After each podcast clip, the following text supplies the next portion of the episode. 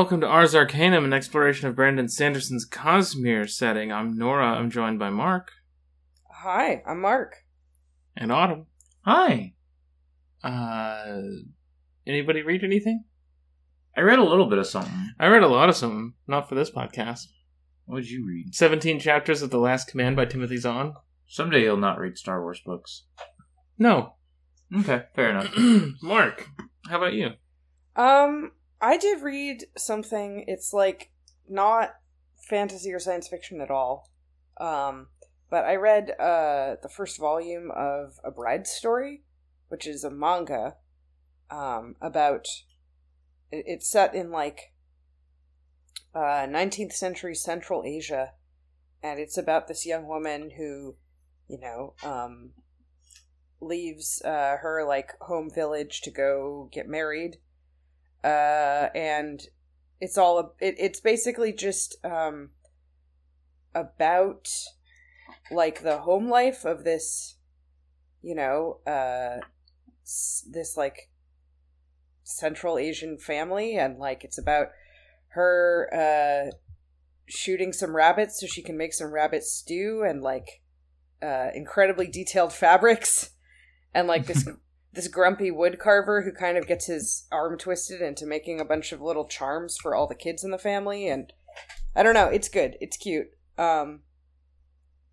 it i i if you're like if you go looking online for like what are good manga with beautiful art it's probably one of the first ones or not one of the first ones but it's one that you'll see mentioned yes, I. This is like the thing that I most know Bride Story for. Uh, is just like having the good art, you know. It's really And fucking which- good art In much the same way that I think like, um, I really love Witch Hat Atelier and I love the story of it, but um, if I was gonna tell you why p- you should read Witch Hat Atelier, it's because it's got like the most beautiful art I've ever seen. yeah You know, um, yeah Bride Story is also just like fucking gorgeous. it is it really is it's I have not read it, but I've seen like pages and stuff.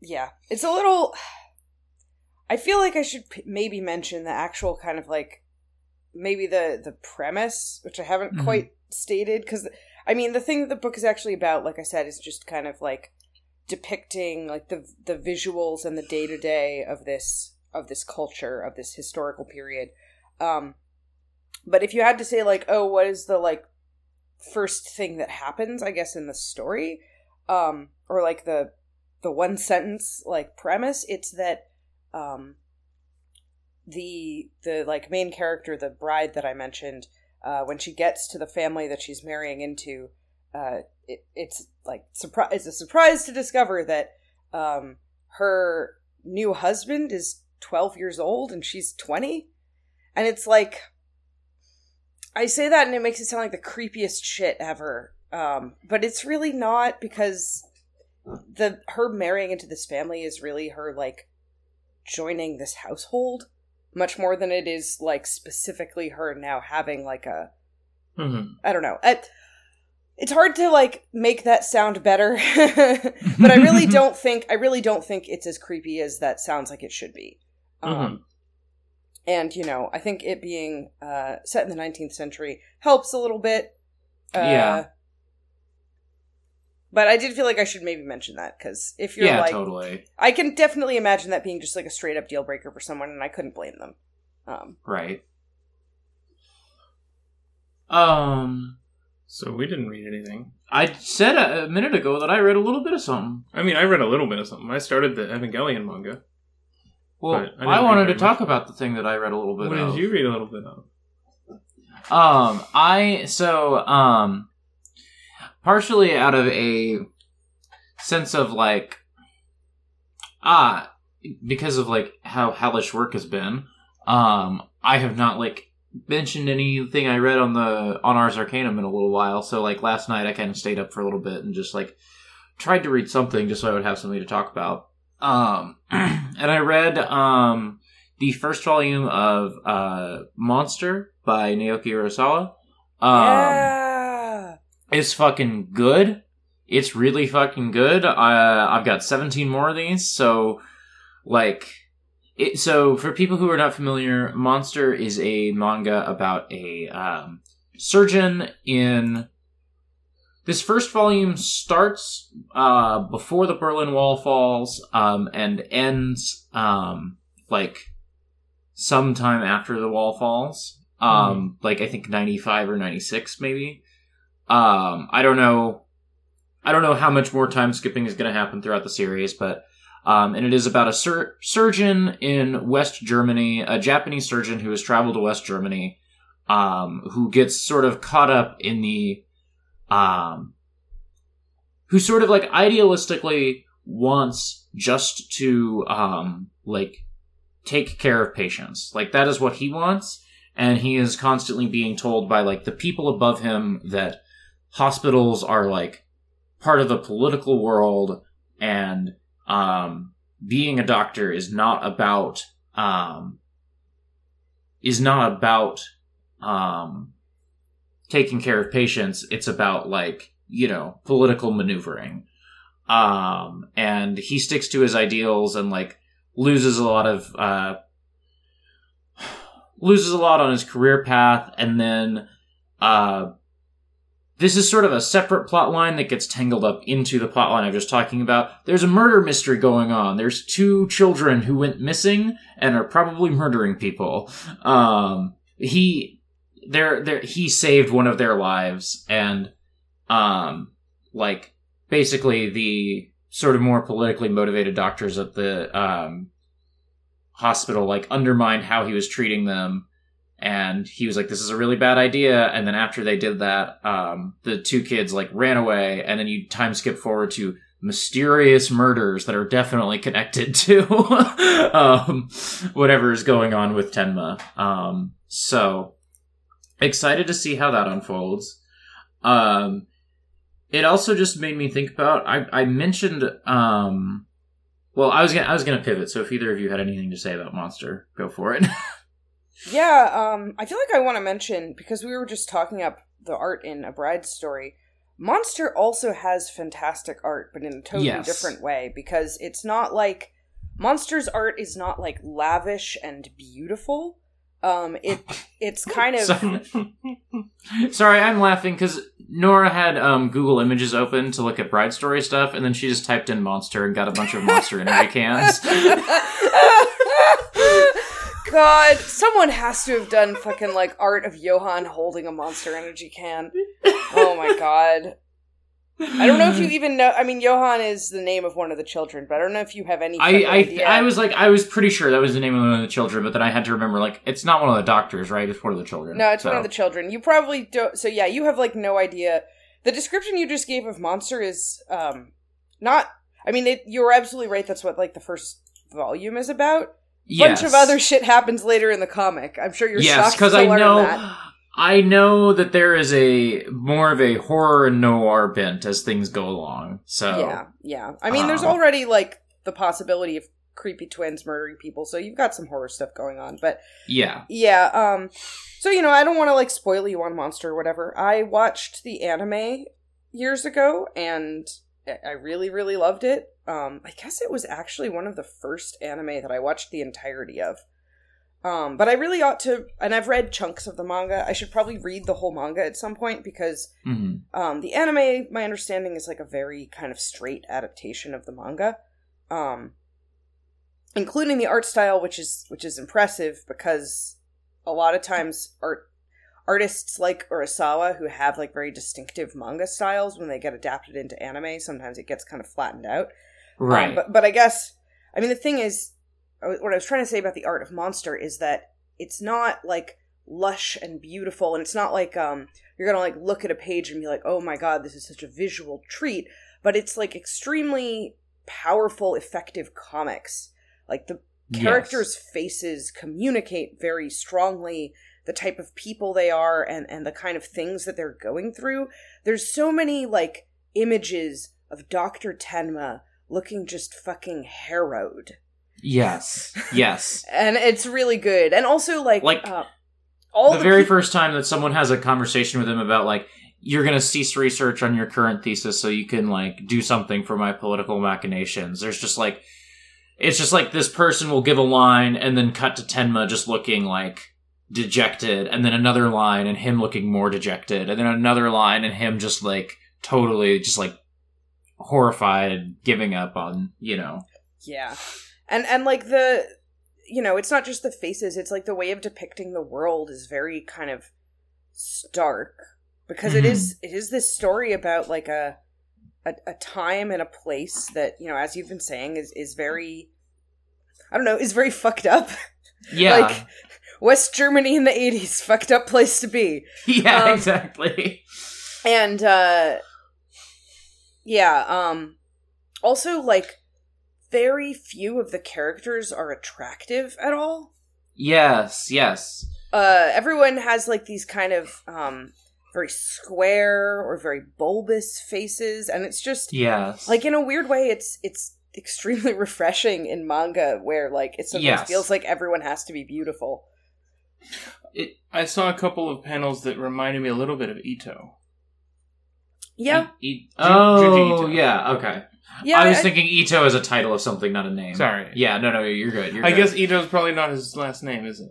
no, no, no. Ito would be His first name. is probably his family name. So Oh, his okay. his Um, first name and what you would refer to him as if you didn't know him. is You that know, true? Okay. because what I- some hmm I don't know. I it's so many some. It's so confusing how some people will get you know Americanized.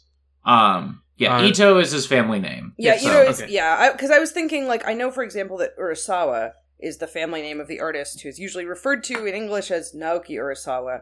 I think Yeah. most manga artists, when people talk about them in English, they they flip it and put the family name second most of the time. I'm sure there's specific ones where people don't do that Yeah. for some reason because it always has to be confusing. right. Yoko Taro managed to fool all the gamers into saying it correctly. Um, um, but yeah, so but yeah, you mentioned the, the faces, and I was just thinking of some of the weird faces from some panels of like Tomie. I should I should read Uzumaki. I've never Ye- read anything by Ito. There might be some spiders in there. I should maybe read some of the short stories. There's stories. definitely s- a mosquito chapter. Mhm. I don't remember if there's a spider. Okay. I I will keep that in mind. Um but yeah, like kind of tying into what you were saying about uh uh Monster Mark and also like a thing that I I mentioned reading maybe on here, maybe on Gotham, I don't know. I read it a couple weeks back and I was like, "Oh, that was like enjoyable and interesting." Um was understanding comics and I kind of like I kind of like read it and then didn't think about it much.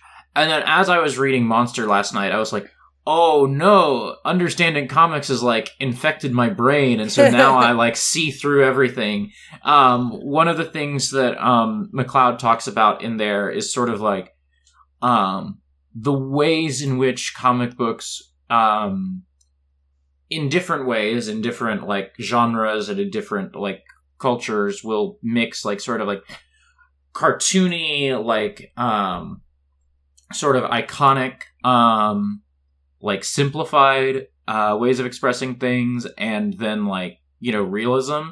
And Urasawa does like a very interesting way of like um making the faces are super expressive um i don't i don't think they're like realistic. I think they're very like expressive and like exaggerated and um simplified. And then sometimes when he wants you to be focusing on what that face is expressing there will be just like a white background or like maybe like a black background with like some white accents to like sort of emphasize like oh this character is shouting right now. Um and then other times you'll like flip the page and it'll be like just a car driving in rain and it is the most lovingly rendered car and rain you'll ever see in your fucking life it's just like fucking like or like like uh, one of the very first pages is like a shot of like um Dr. Tenma like operating on a heart and it's just like the most like realistic like graphic depiction of like cutting open a person's chest um and yeah like i just i read understanding comics and now i'm like ah i'm noticing these things and i'm noticing like the ways in which like time and space are the same thing on the page of a comic book oh god Uh, I'm I I've gone too far. understanding Go, comics is really further. like understanding comics is really like wormed its way into my brain in a really fun way. It's to where now I, I feel like I like sort of understand this medium that I love so much a lot better. You Your know? sync rate is increasing. Yes. God, I just Um, it makes me so so happy to hear you say this because um understanding comics is really important to me. Um Mhm.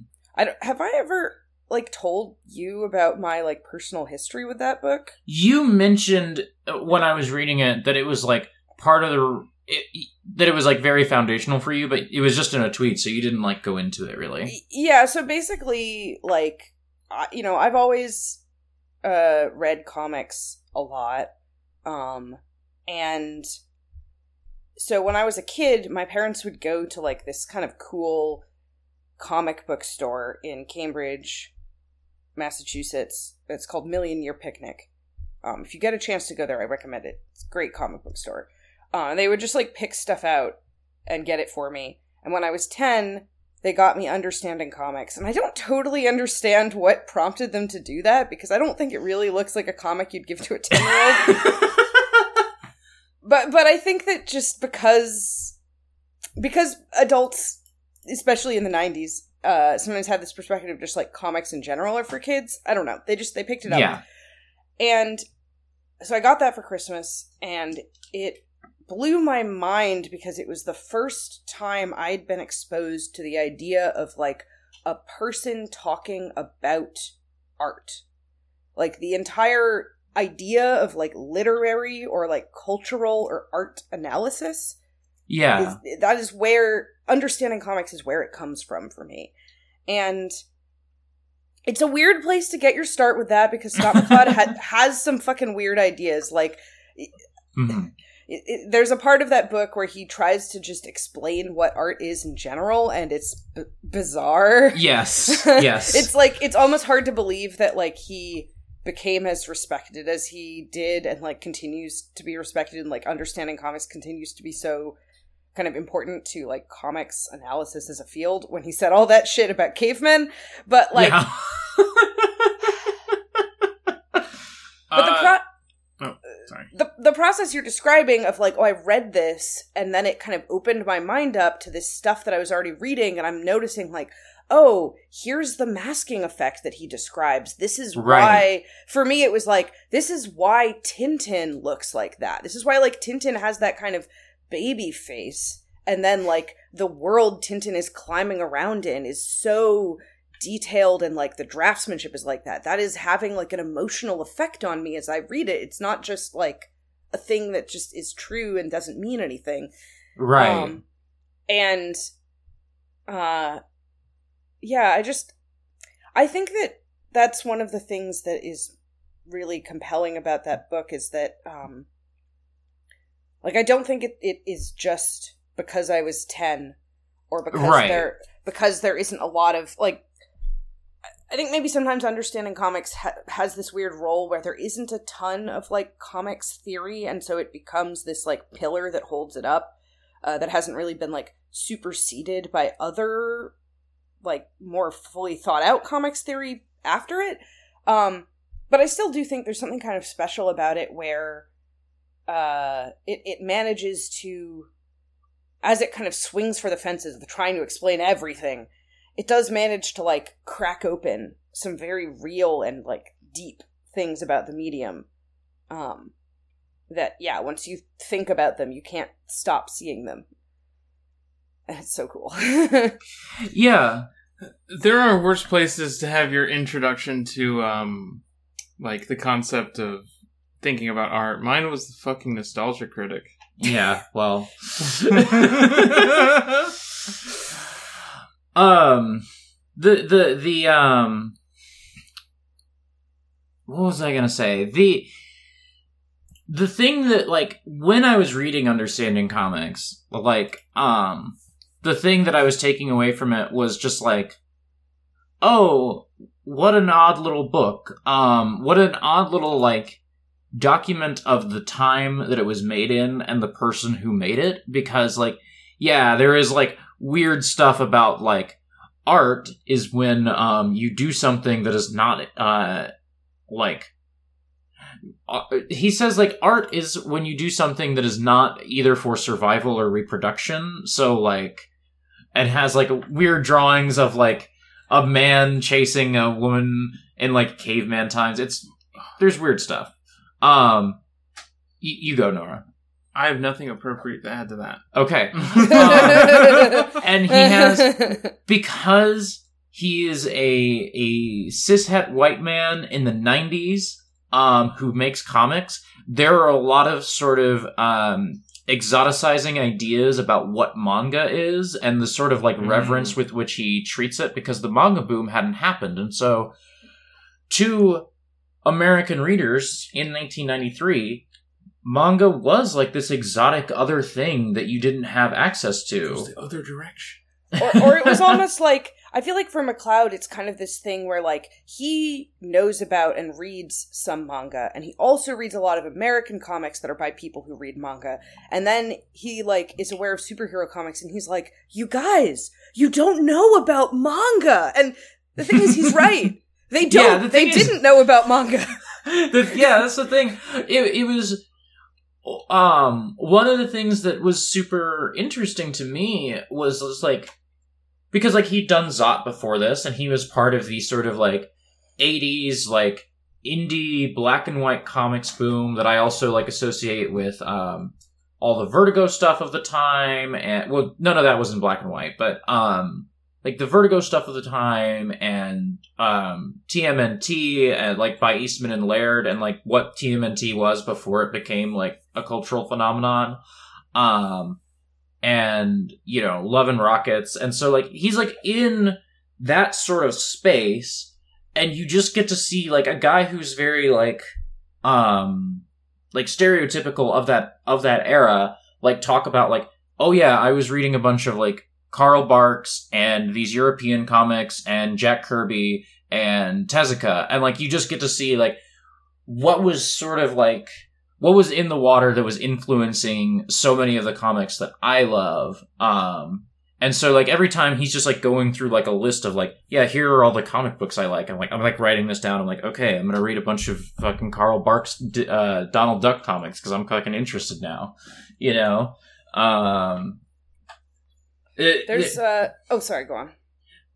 and but yeah so just to wrap up what i was saying like that's what i was taking away from it the day that i was reading it is like oh this is an interesting little book with some ideas but i'm more interested in how it kind of is revealing of who scott Cl- scott mccloud is as like a guy and how it's interesting that this becomes the definitive theory for understanding comics for decades since this book has come out and like i was like oh that's kind of interesting and quaint. And then yeah, reading Monster last night, I was like, oh, it's wormed its way into my brain. I think he was right about some things.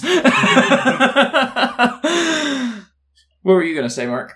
Oh, I was just thinking about because you were describing like uh how you were kind of being introduced to all these other comics because of him. Uh there's this one part of it where he's trying to like propose a kind of full theory of different types of like visual art, which again, one of these things where it's just like, okay, buddy. Uh although I don't think he's like totally full of shit. It's just that I don't think he's actually capable of describing every possible type of visual art. But he has this big big triangle. Um and the the points of it are like the top point is like total visual abstraction, right? Mm-hmm. And the Like the bottom cubist painting. Yeah, yeah. And then the is it the bottom left is like total realism? Yes, The extreme like of the that would- photo. Exactly. And then the bottom right is like total symbolic representation and the extreme of that is actually words, like like Right. text. And so he's trying to basically plot comics art on this triangle and it's like okay, you've got these like very very simple cartoony iconic images that he thinks of as almost being language because it's like yeah, if you have a smiley face, that two dot like an emoji, that that Right. way of representing uh the concept of a face is so abstract that it almost becomes like language more than image. Mhm. Um anyway, that triangle, he puts a bunch of different cartoon faces on there. Um and if you look through that triangle, it's like this is a whole fucking world of comics that this guy knows about and he went and cited all of them. It was like these are all the the cartoons that I'm showing you on this triangle. And I think it would be like a genuinely fascinating artistic project to just go and like sample all of the things he put on that Right. triangle. And it doesn't Right. like the triangle doesn't have to be an accurate description of all the possibilities of visual art, and it doesn't even have to be a representative sample of like comics. You can just say these are a bunch of comics that Scott McCloud liked. Um and even that is like I think super valuable. But yeah. then also like that I that idea of this like triangle of types of art, even though it's not as comprehensive as he wants it to be, it's still a really interesting and useful thing to think about. Like, and when you look at the way he's plotted everything, you can actually see this sort of gradient of Mhm. like, oh, here's an image where this is a, a cartoony face, but it's also like it's in its cartooniness, it's kind of moving towards a weird, almost like cubist abstraction, or like here is a realistic face in some ways, but there are elements of it that are getting cartoony. Anyway. Oh, I Yeah. could probably talk about this forever. Sorry. Who's that guy? Is that Apocalypse? um, Or I, it's 36. There's citations up at the top. Oh, shit, that's what this all. Oh, Jack Kirby's Darkseid. Okay. Yeah. okay. I knew. he so, looked so yes, familiar. kind of. Yeah. Yeah. So, yes. yes, Apocalypse crossed with the thing. Yes. Uh, we're looking at the big version of the pyramid right now with all the Um, pieces. And yeah, I, I, I partially on M's recommendation because M was like, you might, because I when I was reading it, um, was like latching so much onto like, oh, what a weird document of the time. M was like, you have to read, um, reinventing comics, which is sort of his book in I think either 1999 or 2000 that is sort of like looking at the turn of the millennium and like the oncoming like digital age and like how comics can like adapt to that. I have not read it yet, but like that just sounds like something I have to read. I had a class with um like a like film 201 or something, like a pretty elementary class um that I had in college that I was just taking as an elective because I was I wasn't doing film studies in any way. I just needed to fill out credit hours and I was interested. Um I had a professor who had us like who her research was on like new media quote unquote and like um you know um i guess i guess if you don't know what new media is i th- you should probably listen to that range touch homestuck podcast. I haven't listened to it yet but like you'll probably get a you'll probably get a rundown of like what new media is. It is a sort of like how um the internet and like digital things are affecting um art. Um so i had a professor who did a lot of research into that and like kind of transformed our like you know the class where we're just supposed to watch citizen kane and talk about it she kind of like made it more about that sort of stuff which just has me because i have that in my head i'm like well i have to know what people what a guy was saying about this right before webcomics took off you know like i gotta know what's going on there you know yeah, it's So reinventing comics is interesting. I haven't revisited it in a while, um, and I don't quite know how it would look now. But it, it a lot of it is him trying really hard to predict the future, and yes he doesn't do a great job of that. But I, you know, predicting the future is really hard. Most people, even people for whom it's like literally their job, are terrible at it. So you know, I cut him a little bit of slack. Um, I also kind of want to just read Zot because I I think that like McCloud is like a very compelling artist in understanding comics, like the way that he can like like he's not this is not fiction, but there are like stories he tells or like the way that he'll lay out a page that has like some sort of like example of like drama. I'm like this is really fucking interesting. I should read Zot. you should finish. You should read all of this book before we get to Brandon Sanderson's White Sand, the graphic novel. Well, I have years and years to do that, so not worried about it. Then you should reread it. at the time. um, I I will not need the full weight of comics theory to uh Are you sure? to to to It's bring to to white sand. I don't Because otherwise, I feel like it's going to be kind of a dry book. Because it's on a desert. Is yeah, that the joke it's set here? on a desert. Yeah. Desert planet. desert planet. Desert planet. Arrakis. I have So- a question. Yeah. Someday, Mhm. either Nora or I is going to show up to a recording of Ars Arcanum and be like, "Yeah, so I read thirty chapters of Dune last night." I don't know that Dune has 30 chapters in it. I don't know I mean- for, for a fact that that's true. there, there's a lot of there's a lot of books, so there's probably 30 chapters across the entirety of like the Dune series. That's Yeah. true. Uh, there, Dune is oh, okay. So book one of Dune is twenty-two chapters. okay. So Dune Well- itself is like forty-eight chapters. Yes. I read more of Dune than I thought. Because I only read the first act, but that's like almost half the book. Yeah. Just like this book, Elantris by Brandon Sanderson. Is that what you're you're trying to make us talk about Elantris? I would love to talk about Elantris. Otherwise, I I can let y'all have your comics podcast. I'm These chapters, these chapters are absolute nonsense. But also, I I almost wish that the book was this absolute nonsense all If- the time because it would at least be something. if the whole book had the energy of chapter fifty-eight, I man, mean, I mean, this is this is the Sanderlanche, right? Like this is Yep. the man's I hate that. Sanderlanche, what's the wrong with Oh, I know he That- says it, but I don't like it. it?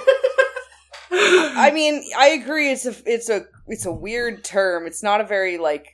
It doesn't sound. It doesn't feel good I, to I say. mean, neither does but- Brand Dump. oh, is that what? Oh no, I just made that one up. The alternative what would be a brand dump. no! Oh, I hate that. That's so much worse. What's wrong with you? I read Elantris. Uh, yeah, that'll do it. Um, we we don't have to use the word Sanderlanche, I guess, if you don't like it. But um, I'm making it the episode title.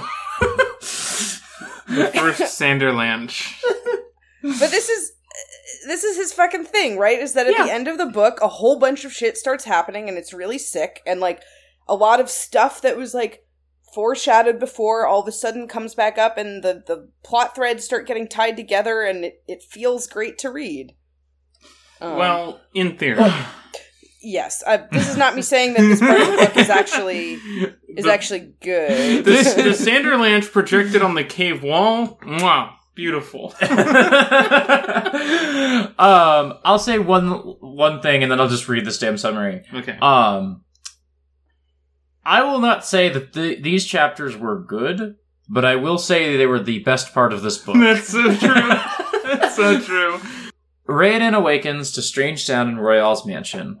Uh, immediately upon investigating the disturbance, he meets with the Dakhor monks. One of them is Dilaf, who disables Raoden in his attempt to arm himself. Uh, at the walls of Elantris, Sereni orders Hoid to deliver a box of uh, supplies to Galladon and Karata, revealing to no one but herself the contents, swords and bows. As she rides back in her coach, the invasion catches up to her. Escaping from her coach, she is saved by from a doc. She is saved from a Dakhor monk by Kiin and Lukel. Safely back at the mansion, Kiin reveals, after Sel- Sereni notices Aon Rao engraved on his axe, his true past as the pirate Dreok Crushthroat, uh, which Kiin corrects to Crushed Throat in his characteristic raspy voice, and again correcting Sereni that it was Eventeo who stole the throne from Dreok. Uh, Raven confronts Dilaf about the massacre, angry that Dilaf's agenda is the annihilation of the of an entire nation he was set on converting to uh, Jada. Uh, Dilaf asserts his authority as a Gradget. Gragdet. Gragdet, thank you. really? The- Is that how it's fucking pronounced? Gragdet. Um, Dilaf asserts his authority uh, as a Gragdet, the leaders of the monasteries, uh, and Hrathen recalls his own brief initiation into the Dakhor monastery. Pog! Pog this whole chapter! this chapter. First thing in this chapter, Raoden is sleeping in a different house from Sereni because they're not married yet. I will say it's not like uh that that's not the uh that's not like the official justification, right? He doesn't say I have to sleep here because Sarene's in the other house. no, but that thought does lead into they haven't been married yet, and there's they've set the wedding for like another few days. Oh Jesus, no, it does literally I don't know how I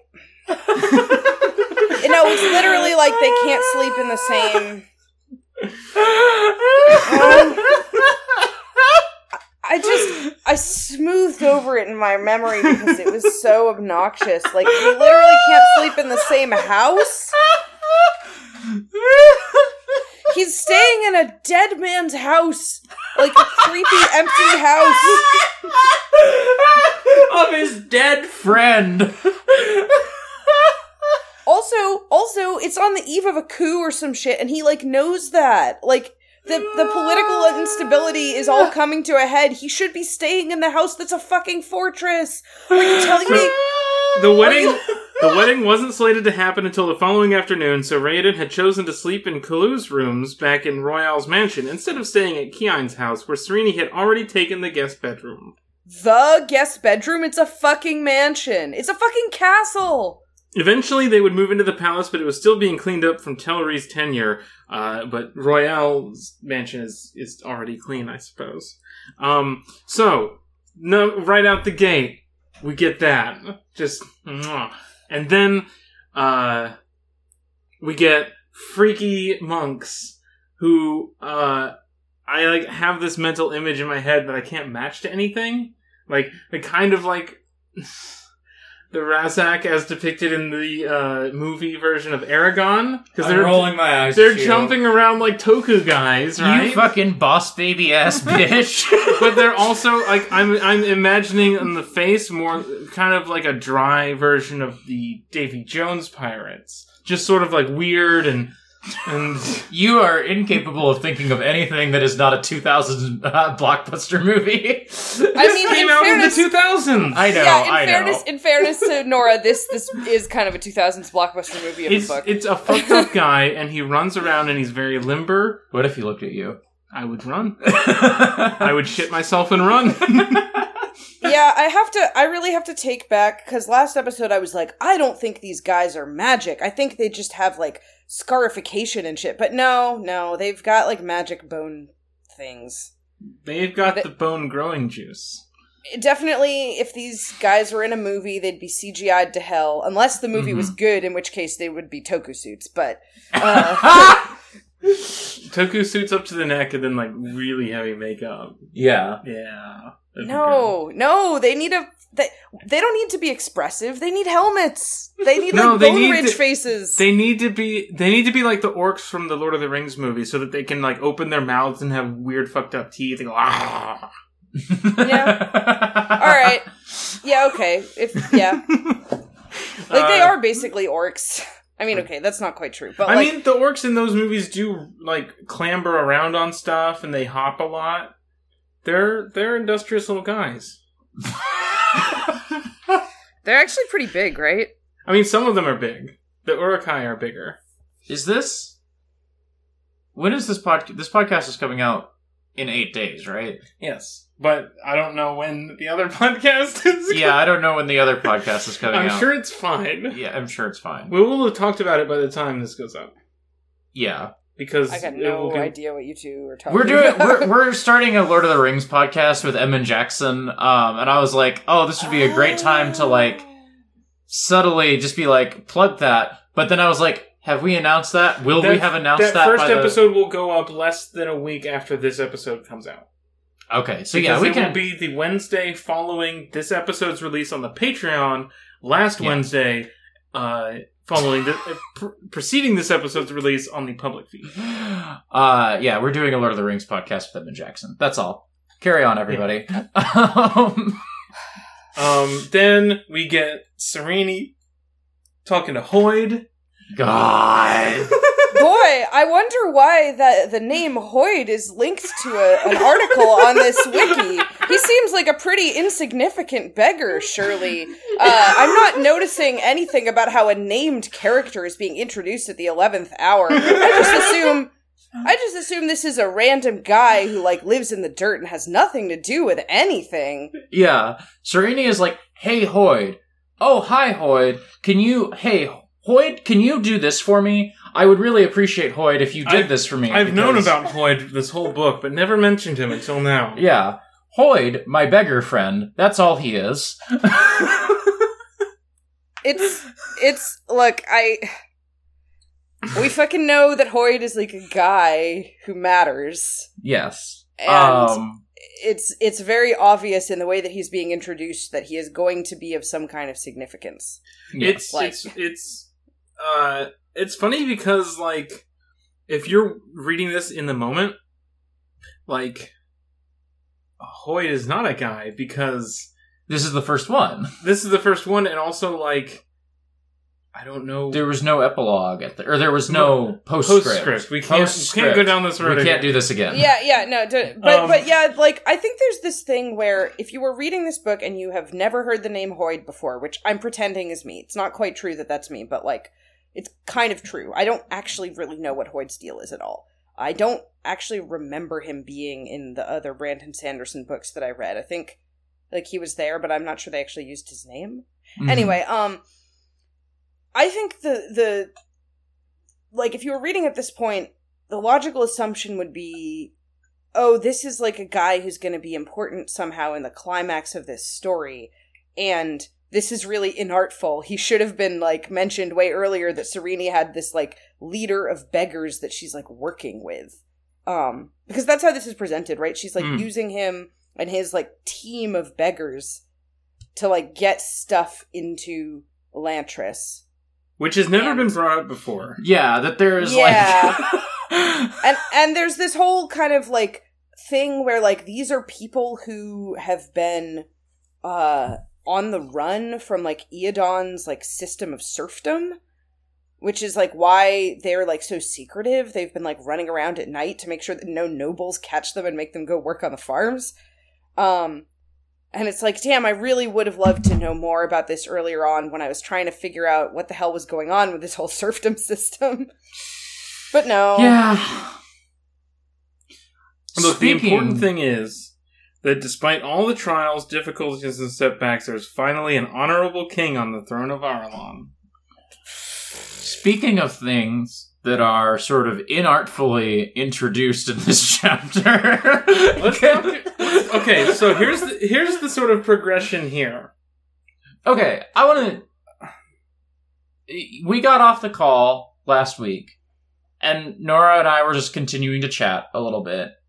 And Nora said to me, "They're never going to explain what was up with uh, Keine. Where are Mhm. they? Like they're never going to get Like back to Brandon- that plot line." Like it would be really weird to have that come around now. It seems a little bit late. We're just not going to hear about that one. One of them's going to die. yeah. Uh, but instead, so Kiin comes out and owns a Dakhor monk with a big axe, and it's got Aon Rao on it, which means punishment. And it's like, oh, this is obviously like a headsman's axe, right? Like he was in the revolution, he probably beheaded a bunch of Elantrians with it. That's why he doesn't want to take it back. No, no, no, no, no, no. He was a pirate. and he was that we've never heard of before. I think we've been it's been mentioned. Okay. That was mentioned in, in like the intro to this family. Okay. At the same time, was mentioned the fact that the younger brother of this household is always counting things, counting steps to, to Oh, and from Yeah. different places, and it's like this weird, like autism caricature almost. Yes. Um, turns out he's an Elantrian. I hate it so much. I don't know- really, Really, it's disgusting. It I don't know how or why this is the case. Because it doesn't change anything. It doesn't and it mean also anything. it's also like you know we've been talking this whole time about like why does no one think about the possibility that somebody might have become an elantrian and and the cover story is that they died and apparently this whole time this family has been hiding an elantrian child and the the idea that someone else might do a similar kind of deception about an elantrian family member has never come up jesus christ So Do the, does the family know that he's Elantrian? They have to. Because I don't They're- know that they do. They're disguising him with makeup, right? Otherwise, how is it not immediately visually obvious?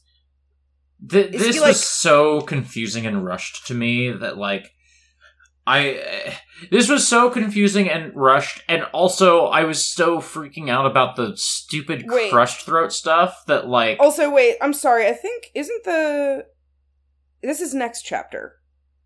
The he's an Elantrian reveal, isn't it? In the next chapter, because that's when we Uh, get the the pile of bodies. I guess so.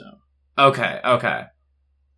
I, I Right, there's so much right, there's so yes, much shit in these chapters. I I want to try to like keep it Yes. organized if we possibly can, Yes. but it's it's difficult. We will we will circle Okay. back to uh, s- Dreok crushed throat. I have Hey. nothing to say about this, but it's dumb.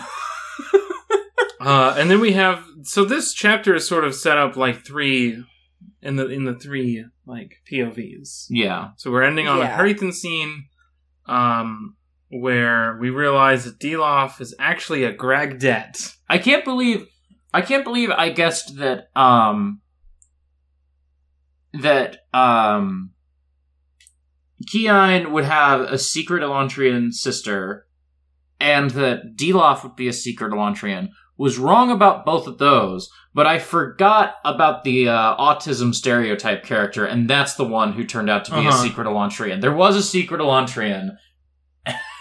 Okay, so let's talk about the Gragdets. We learn at the at this eleventh hour that there is one position that out. There's two positions that outrank a Gyorn, if you include Wyrn, Wyrn, obviously. um, yeah, and a Gragdet. Now, the Gragdets are the heads of the monasteries, but they're usually excluded from this sort of discussion because they don't really do much outside of their monasteries, except for this time. Uh, Dilaf is very much outside of the monastery, and he uh, is a uh, warped fleshman, and he's eternally young, even though he's actually 70 years old. Also, like he is he has been like via the the body changing power of the stuff that the monks of Dakhor do to themselves. Not only does he have like this sort of like bone ridges and like like physical power ups, I guess, that Mhm. all of the monks have, but he's also been changed to appear ethnically Airline. Yes. Yeah. Why? And, a- a- and he has been changed to appear ethnically Arelene. And also, he's like, Hrathen, you stupid moron. Obviously, it would be much easier for a uh, Fjorden to disguise himself as an Arelene than for an Arelene to learn flawless uh, Fjordell without any sort of accent. It would it would be easier to imitate it would be easier for me to speak our language bad than it would be for someone from an inferior culture to even try to learn our language. Right, that's it. Thank you. And it's uh, Delon, we're uh, tired becoming the Joker. Wired delification. I'm delifizing. Is this is this the chapter? Yeah. Okay. So, if I can just speculate for a moment, they're definitely carving aeons into the bones, right? Like that's what's happening here.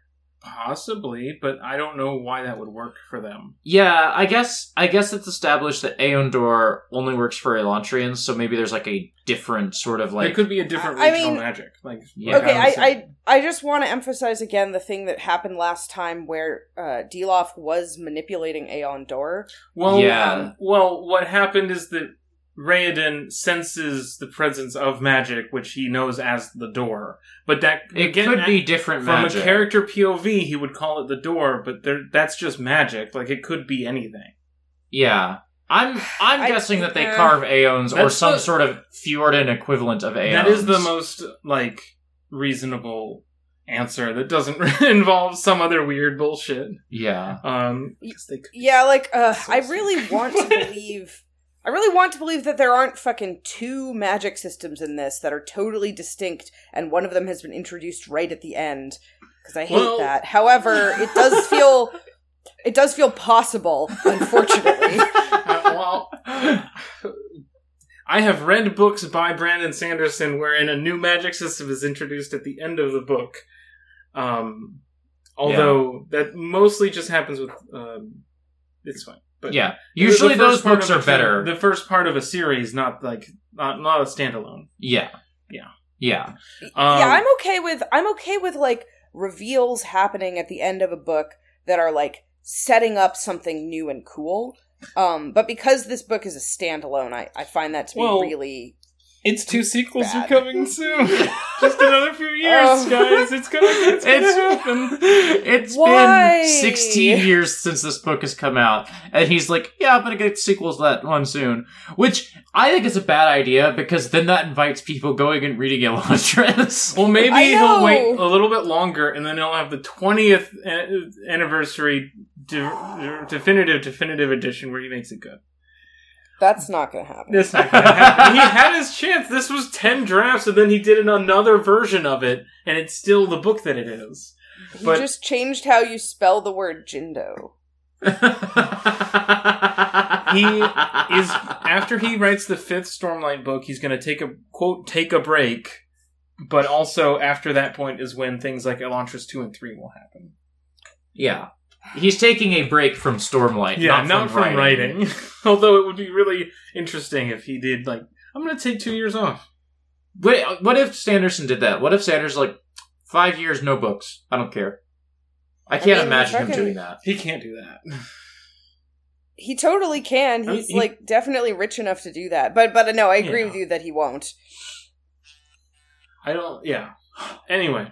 Should we talk about fifty nine or? Yeah. Let's read. Well, I I want to just like communicate what like Dilaf's plan seems to be. Yes. 'Cause Yes. I, I- that wasn't really explained in the summary. yes. Dilaf wants to kill, wants to fully genocide all Arelenes and Teos because then it will be impossible for anyone to become an Elantrian because those are the only types of, those are the only nations yeah. The complete become Elantrians. Aonic ethnic group will be uh, eliminated, so the heresy of Elantris will never return. and and um And this is always what Wyrn intended. Like it sort of seems like Dilaf's like personal vendetta thing, but also clearly Wyrn is on board. Yeah. we learned that Dilaf has been in had even more secret communications with Wyrn and Mhm. has a b- different plan that supersedes Hrathen's plan. yes and Dilaf. I'm gonna sneeze again, motherfucker. No, I'm not. Um, Dilaf is like, no, your your mission was never to convert these people. Your mission was to like distract them and cause instability while I laid the plans for um my machinations, you know, uh, which lay undetected for years. Um, it seems it seems uh, totally unnecessary. Um, it doesn't seem like they needed uh Hrathen at all. You have magic kung fu wizard monks. Like I think you can take them. I don't know have a how- standing army. I don't know how Iadon would have done any better against this. yeah, no, for sure. It might It have was- been yeah. cleaner to do it without sending Hrathen because then everyone is just normal. And you don't have like everyone riled up already when you go in. yeah. But what do I know? I'm not a Wyrn. Wyrn All right, I- Wulfden. 59. Yeah, I'm ready to go. All right. Chapter 59. Raoden awakens at a hostage, but the blow to his head has left him dizzy, and he is unable to heal as an Elantri. Yes, we know. Okay. yeah, he's dizzy, and he'll never be undizzy because he's an Elantrian. Um, notice. Noticing Dilaf has besieged Kiin's house, he tries to shout. Sarene is distraught to see Raoden captive, but accepts his inevitable fate. She will not trade the lives of anyone in Kiin's household, uh, um, which is what she imagines Dilaf will demand in exchange for Raoden as a hostage. Um, however, sorry, these sentences are just Yeah. so bad. I'm trying to like edit them on the fly into something that actually communicates what they're trying to say. Yes. Um, As she steps out onto the balcony, the Dakhor monks ambush her and Kiin, taking them captive. Dilaf demands Hrathen Seon to communicate with Eventeo and inform him of the terms of surrender. Uh, however, Dilaf is not actually interested in extracting a surrender, he just wants to murder the king. And spread chaos throughout. Throughout the king? I, I, I left that in because I do think that's what Dilaf, Dilaf wants. He wants to spread chaos throughout. Throughout what? Doesn't matter. Some men just want to watch Aurelane burn. uh Hrathen is is is conflicted and, and doesn't want to do Dilaf's plan. Um almost as an afterthought, Dilaf impales Randon on his sword and leaves him muttering a Okay, this is the thing I want to talk about, but Yeah. it says in the summary, and it also says in the book, a Hoed mantra failed, my love. Dilaf orders that the Elantrians be rounded up and burned. So, I do enjoy when Raoden gets stabbed. I just felt like he had it coming to him. Yeah, Yeah. one thing that I think is really genuinely very good about these chapters is that stuff that has been setting that has been set up for a long time as like, oh shit, if Raoden gets too seriously injured, he's going to lose his mind. He's going to become Hoed. It's it's actually fucking happening and Yeah. it it it's great. It's so great to have like a threat that we've been like kind of anxious about for ages actually take place and become like Well, and it it makes a little more sense. I we have been a, pretty critical of um like how the concept of Hoed has been treated in this book. Um but I do understand if you had a concussion that would never heal, you'd lose your damn mind, you know? um, yeah, I think I think that the way that the Hoed condition is depicted from the inside, from Raoden's perspective in these chapters, is very like interesting and and, Yes. like I think it's much less stupid yes. than, than it has been Yes. depicted from the outside. Yes. This Yes. does, however, raise a point that we will return to at least a couple more times in this podcast, which is Brandon writing symptoms of mental illnesses that are actually caused by magical conditions. Yes. This will this is just like a thing that's going to come up a lot. Um and he never stops. Yeah. Yeah, so, yeah. Um, I, I do think that it was it was a fun perspective shift, and Yes. makes more Yeah. sense when you tie in that there's like a magical component to um, being hoed. Yeah. Yeah, the the real like hoed perspective stuff is in the next chapter, so I don't Yeah. want to talk about that when we get there, but um uh, so I want to talk about the use of the word mantra, if that's cool. Yeah, So this is not. I did just check. This is not the first time that the word mantra has been used to refer to the stuff that like the hoed are always repeating. Um, I think like the first time that the concept of the Hoed repeating words over and over was introduced, the word mantra was also used there. Um, but uh, you know, I guess I didn't really take notice of it at the time, but it's repeated several times in this chapter and the next one, so it did stand out to me more. And I really, really don't like it. I think it's lazy and also it's not what that word means like in a certain sense that's not quite true because the word mantra is used in like the english language all the time to just sort of mean a thing that a, a phrase or word that someone repeats over and over. Like Mhm. if you look in the dictionary there is like a definition of it that is that sort of general and vague and like you know it's like oh the the sports team's mantra is their like slogan or whatever. So i'm not trying to claim that brandon invented the idea of using that word in a very kind of broad sense. Um but you know the the origin of the word mantra is that it refers to like a religious practice in a, a number of different world religions. Like mantras are a, a part of like Hindu and, and Buddhist religious traditions and like several others as well. Um, and it's like, you know, a word or phrase that you repeat over and over for like spiritual purposes. to center yourself and to focus on Yeah. yeah uh, like it's a you know like a because it's a concept that's been around for a really long time and used by a number of different lit- religious traditions. I don't want to act as though there's like one idea of what a mantra is. Everyone always uses it this way.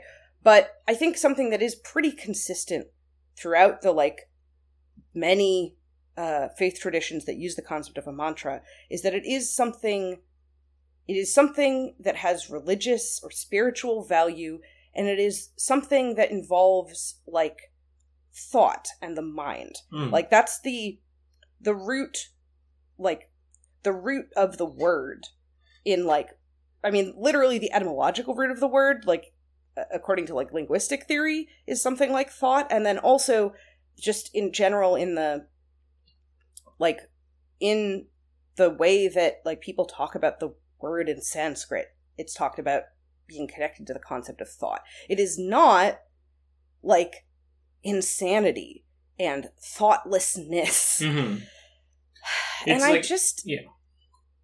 i honestly think this is kind of offensive Mm. um not like it's offensive in i guess a low-key way Yeah. uh, you know it's offensive in the same way that like the fact that the word yoga now means like physical exercise right.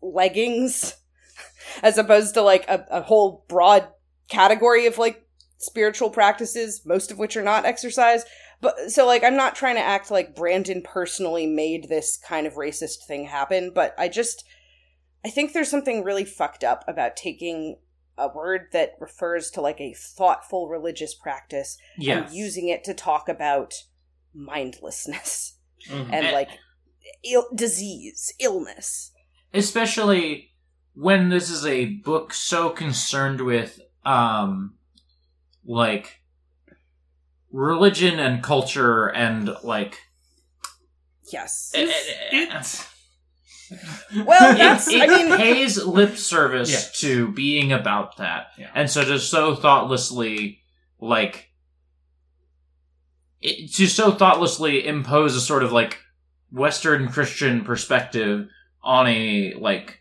word from a you know different culture and a different like Mhm. religious practice it sucks. It's it's it's a similar kind of laziness to me um to the way that this book has always used ideas of like damnation in a very casual way without Oh, actually yeah. thinking at all about like what does damnation mean to these people? What is it in their context? Let's not just pretend that like we can just apply our sort of you know uh our casual day-to-day 21st century uh, English language idea of what damnation is to this supposedly totally other world. But no, damnation is just the thing that we think it is in the real world, and we're not going to think about it. This is that, but applied to like a different religious back, a different religious tradition that Brandon doesn't know shit about, to the point that like and so it's worse. they don't even say hell in this book. Like they don't talk about Yeah. what damnation is or means. It's just you're damned. It's just yeah, you know that word, you know what it Yeah. means. It's We're the- not gonna have it's the to- spooky word that the Baptists say. it's just It's it. it's lazy world building, and it's worse when it happens in this particular case because Yeah. the laziness of it makes it kind of racist. yes Um, and it makes christianity the default worldview um when you're literally writing a book about how maybe there being a default worldview for like what religion is good is bad you know um i i i mm, yeah, that's i may not be really being more generous about, to the but- book than i ought to be there Well, what if we had a good pope though? yeah yeah i said that and i was like i'm giving this book way more credit than it deserves Um, other things here. Hrathen, obviously not the villain. He's here. He's he doesn't want the genocide to happen. He doesn't want to go down the genocide route. Um, Uh-huh. Autumn, you looked like you had something to bring up. You were like Mm. pointing at the book. Oh, no. Okay, I'm gonna come clean. I, uh, miscounted and I didn't read chapter 60, so when I was pointing at the book, I was trying to mouth to you, I did not read chapter 60, and I'm doing that right now. So, Oh. that is what I was trying to communicate to you. I thought, Do you I- uh do you want to just like no, I'm, I'm nearly done. I've got like two paragraphs left. So. I, I just miscounted and didn't read chapter 60, so I, I'm just doing that. Don't mind me. Well, uh, the chapter 60 uh, summary on this page is pretty hefty as far as these go. Yeah. Uh, Lots do we- happening. do we want to say anything more about 59? It was kind of a short one. yeah, I don't really. uh There was a lot of exposition, I guess. It was a lot of Dilaf talking, doing his villain speech. Yeah. So, here's where the real shit happens. Uh huh. Watching Hrathen and his companions leave the mansion, Galladon quickly creeps up to Raoden's body, finding him Hoed. Karata urges him on, but Galladon has a promise he made with Raoden to fulfill. After which he insinuates on giving himself the same release, to which Karata silently accepts the same fate. Lukel watches his uncle Kiin fi- fight off three Dakhor monks at once before being subdued. They and the rest of the captives are herded off to Elantris. The Dakhor monks with Dilaf and Hrathen teleport to Teod, using one of the monks as the fuel to power the transportation. Leaping to a nearby rooftop, Dilaf watches a fleet of ships pulling into Teod's bay, exclaiming they will wait. In the meantime, Dilaf reveals the origin of his hatred of Elantris to Hrathen, that a failed healing had left his wife in agony until she took her own life. Noticing Shuda and presumably preparing to fight his way free, Lukel steels himself to provide backup. While venturing up the mountain, Galladon considers the hope Raoden instilled within him, the hope he still clings on to, while Raoden himself floats between the, behind the void of his own consciousness. Averted by the pain of his physical form. That was a sentence. Reaching the pool, Galladon and Karata lay Raoden down for a moment of rest before they wade into the pool. Nearing the built pyres in Elantris, Adien saunters away from the crowd. A Derethi soldier orders him back into the line before slashing his sword across his chest when he doesn't obey. Uh, no blood, Adien continues to walk continues walking to the shock of the soldier and lays upon the pyre, his secret finally revealed. Secret Altria. Um, Dilaf reveals he was the one who convinced Hrathen to leave the Dakhor Monastery a moment before making his move. Approaching Eventeo, Hrathen's thoughts rebel against what Dilaf has started, and he overhears Dilaf whispering to Sarene that she is a disease for allowing the Arelenes to forget their hatred of Elantrians, and muses about killing her in front of her father. Raoden's mind is assaulted by the vision of Aon Rao. Trying to suppress it, another image forms, that of Elantris and the outer cities, and both images superimpose perfectly. His surprise awakens him as he struggles to regain control of his body, surprising Galladon and Karata with a sudden scream. Galladon drops him into the pool. so, weird monk shit is happening. It's real. They burn bodies as fuel. They burn people as fuel to teleport. Yeah. And also, we know that one time, uh, Dilaf killed a guy so that he could teleport down the street instead of walking for 10 minutes.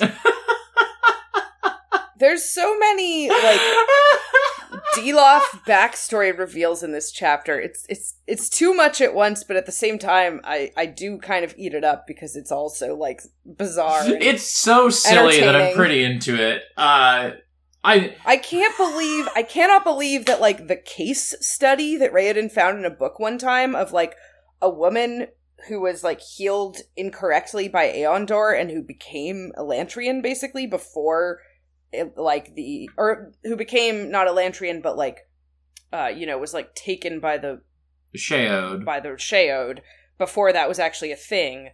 I cannot believe that person was Dilaf's wife who was fridged. Is this? Oh my god, Nora.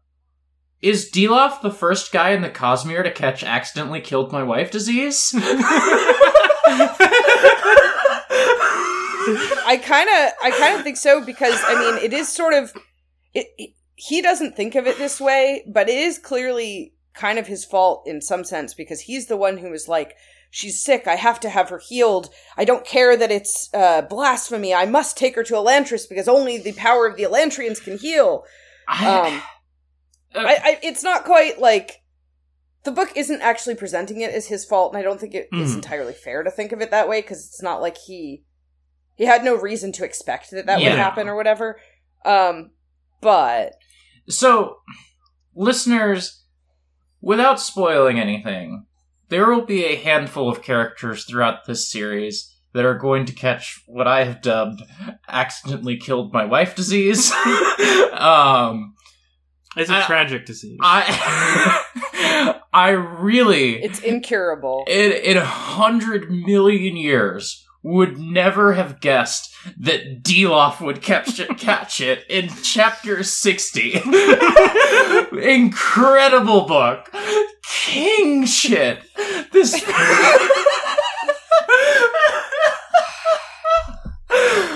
oh my god.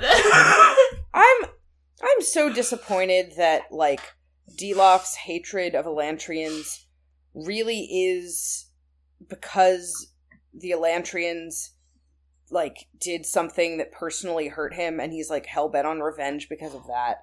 I really preferred the secret Elantrian like bizarre kind of self-hating like weird worldview that justifies everything about himself version of Dilaf. Like Dilaf is not like he's not rational because he's just like wants chaos, but like his form of being irrational and like having kind of fucked up motivations is not actually like it's so much less interesting to me than it could have been. yeah. Um, he's just a man who's mad about his wife being dead, and that's like boring to me because I feel like every piece of fiction is that. yes. This book is fucking bonkers. But it's notable that he got married after, not really got married, but functionally got married after he was turned into the uh, bone monster. Yeah, th- this was another thing is that he's like that was 40 years ago and she thought I was mega hot. Like that is a a line that is like in I, here. I also, I also think it's very like kind of interesting and kind of stupid that like uh Dilaf's perspective on this is she thought I was the most handsome man she'd ever seen, even though my body had been twisted and destroyed to fit the mold of an Arelene. So like the all the bone ridges, those are great. Normal for Yeah. like uh feudal women to find that hot. However, it's because he had been it's because he was constantly doing white face. that was fucked Anglo up. Um, face. and I don't know why. There's no explanation for why they like TF'd him into an airline. because at that time, it, I, at I- that time, it sounds like he was living in the feudal empire. He wasn't like doing this weird. Un- I guess maybe what we're meant to believe is that Wyrn has been planning to Yes. destroy the Arelenes for seventy years, and he had Dilaf turned into this as like his sleeper, not sleeper agent, but like his his secret ace up his sleeve Mhm. to do this genocide plan. Eventually, I suppose. Sure. Uh, so Wyrn is just like an actually like just evil overlord type guy. So also, why did this plan take 70 years when it seems to have just been cause political instability? Well, maybe Iadon really is a good king because he was able to keep the order of the country so that uh, you know Wyrn couldn't penetrate it and he couldn't like stir up chaos because Iadon in like the market was just so strong. I get I feel like maybe I mean, I, maybe I like if it turns out that Wyrn somehow caused the big crack in the canyon that mm, A- and so he made that happen somehow and so this was it took you know 60 years to like cause a natural disaster of this nas- natural disaster of the scale to throw off AonDor. so for one thing, we don't know how old Wyrn is. That's a, another Oh my god, we don't know how old Wyrn is! And two, what if the Jesker mysteries aren't fake and Iadon was What? using them to repel oh, Fjordell influence? oh no! Oh no!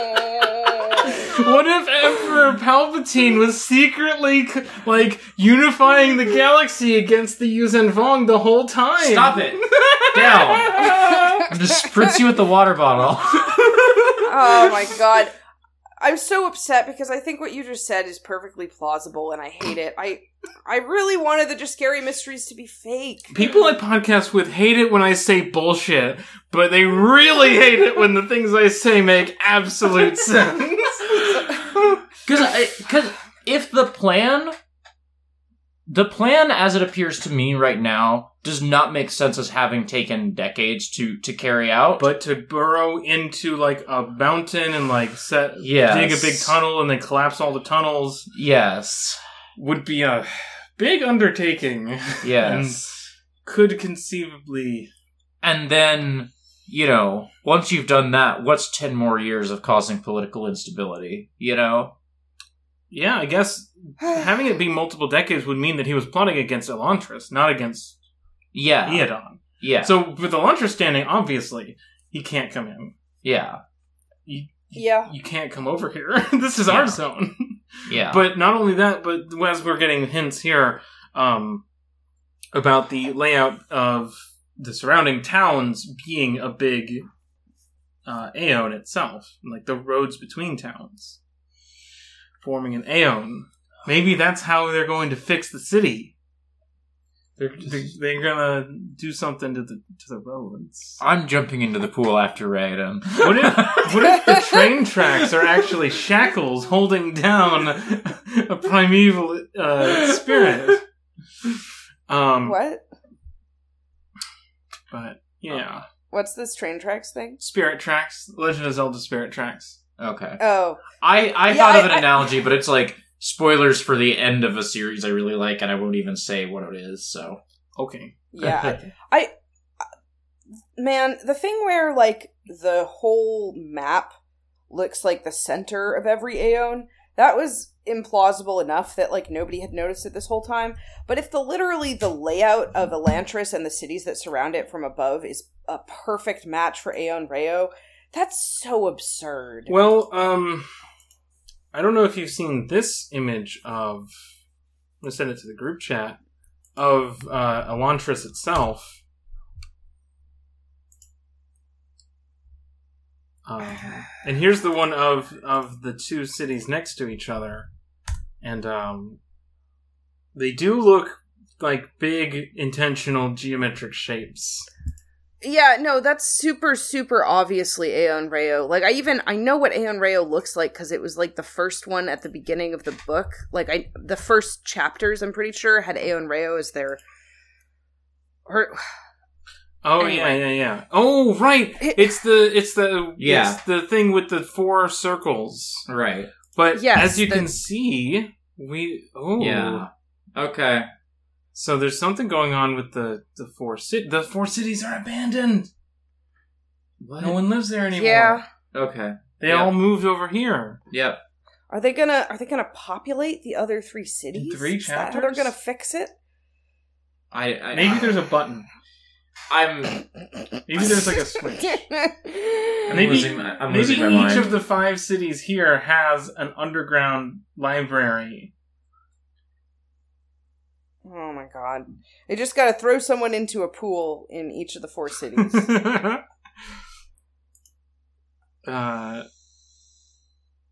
um, This book's stupid.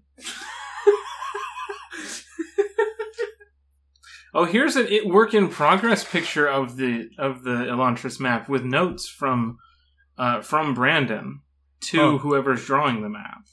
Huh.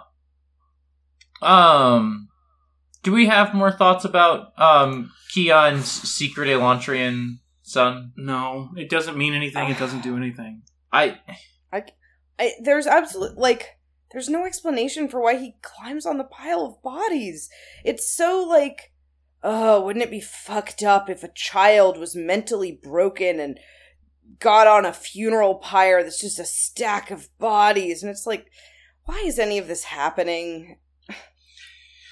The Uh, other stuff here. Uh, he's going to kill Sarene in front of the king and make him watch because he's a sicko.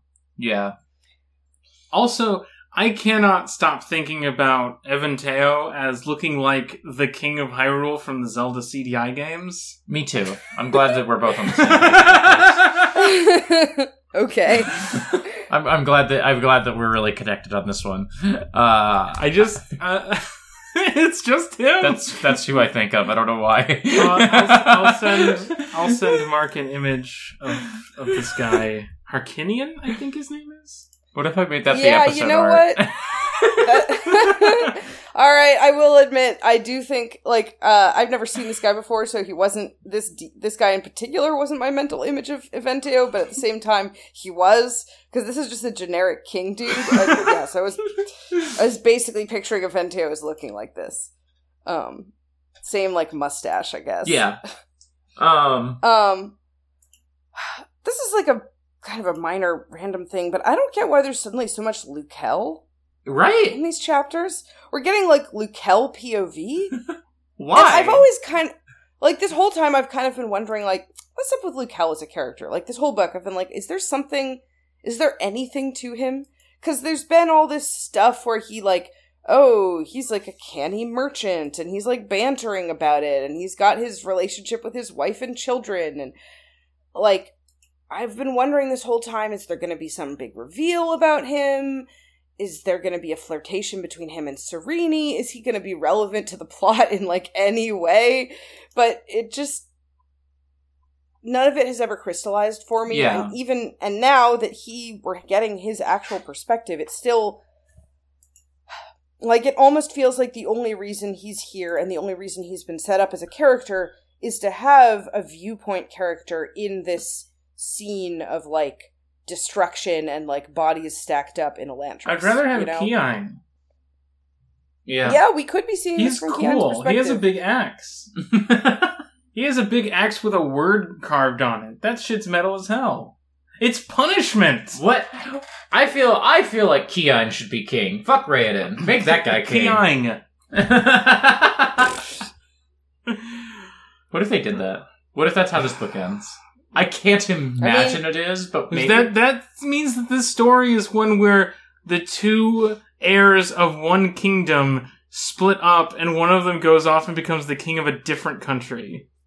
yeah. I do think I kind of think Eventeo is going to die, so I think the possibility that Kiin might become the king of Teo is is Yeah. Un- until such time as Raoden and Sarene have a kid who is the heir to both kingdoms. Yes. I mean, yeah. Also, like this is stupid, but I think it's funny that the king of Teo has been called Eventeo this whole time. I always think about this. I, like I don't know. it's This just dumb. It's a dumb thing. The names in this book are bad. They've always been bad. This is just a new way in which they're bad, but Sarene. Is she calm? I every time I hear the word Sarene, I think of um the '90s uh, dub of Sailor Moon and um you think of Serena? yeah Serena, and I specifically think of her um Brooklyn accented friend whose name I can't remember. Um, being like Uh, Joey Wheeler. Serena. Joey Wheeler. Sailor Moon has a Joey Wheeler who refers to her as Serena. I can't do a Brooklyn. I can't. I can't. why did you go? I can't. Why did you frogify? I don't know. Why did you go back in the throat with that? One? I don't know. Hey, uh, come here. Serena.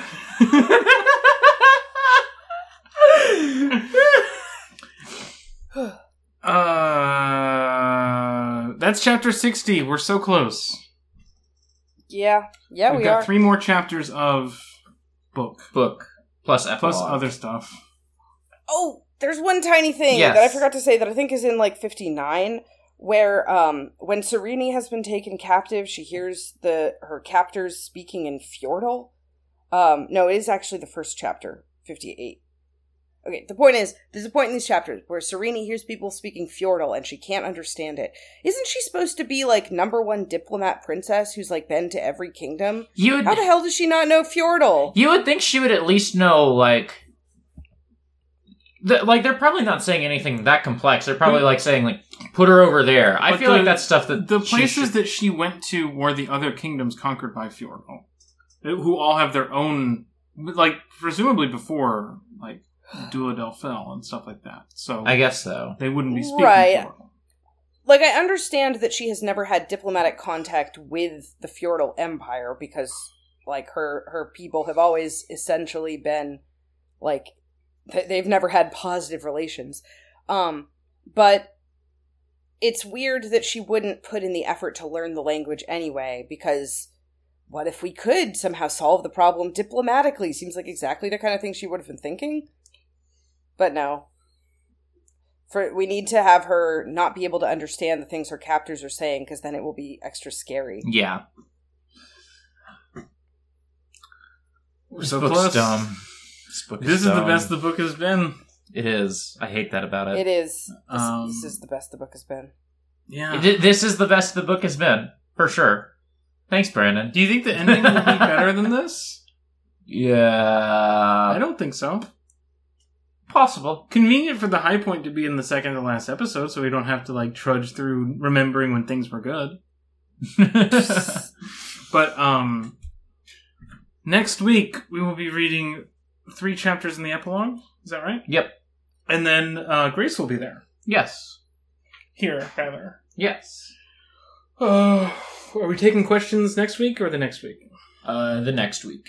Okay, so please send in your emails. But yeah, Where should you send them? exportaudiopodcast at gmail.com. Put Elantris and or Arcanum in the subject line so it is easy to find. Pretty, pretty please. We don't get that many emails. It should be easy to find. We we do mostly because I have I'll get like yeah, you have other. I have every podcast go to that inbox and you know I'll just like be like yeah anyway shut, I'll shut up. Uh, if someone wanted to sacrifice the life of a monk to transport to where you are on the internet, Mark, where would they direct their teleportation? Uh, okay don't don't do that um you can find me on Twitter at Shar Asnablunt, and you can find my other podcast, Higgledy Piggledy Whale Statements, which is a Moby Dick podcast, at abnormalmapping.com slash whale.